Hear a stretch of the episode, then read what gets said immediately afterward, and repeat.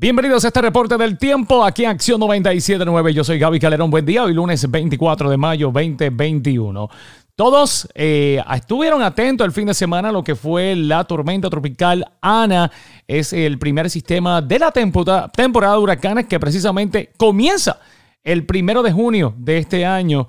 Eh, no es la primera vez que se desarrollan estos sistemas fuera de temporada. Estos indicios de que ya las aguas del Atlántico están calentándose, incluso también las del Golfo de México. El sistema se mantiene como depresión tropical, perdiendo sus características tropicales en aguas abiertas del Atlántico. Por otra parte, hoy la máxima estará a los 90 grados, soleado totalmente, la mínima en los 66 el resto de la semana, sin ningún indicio de que va a estar lloviendo, o sea que por lo tanto, tiempo seco, soleado aires de verano llegando, pero sin embargo las noches van a continuar bastante fresquecitas, por lo menos hasta el jueves, que es cuando vemos un aumento en la temperatura a casi los 95 grados para el jueves y las mínimas ya sobrepasando el rango de los 70 grados. Esta noche en Orlando la mínima en los 66, en Kissimmee 63 ya por el área de Sanford también 63 grados, Melbourne 67, Titusville 64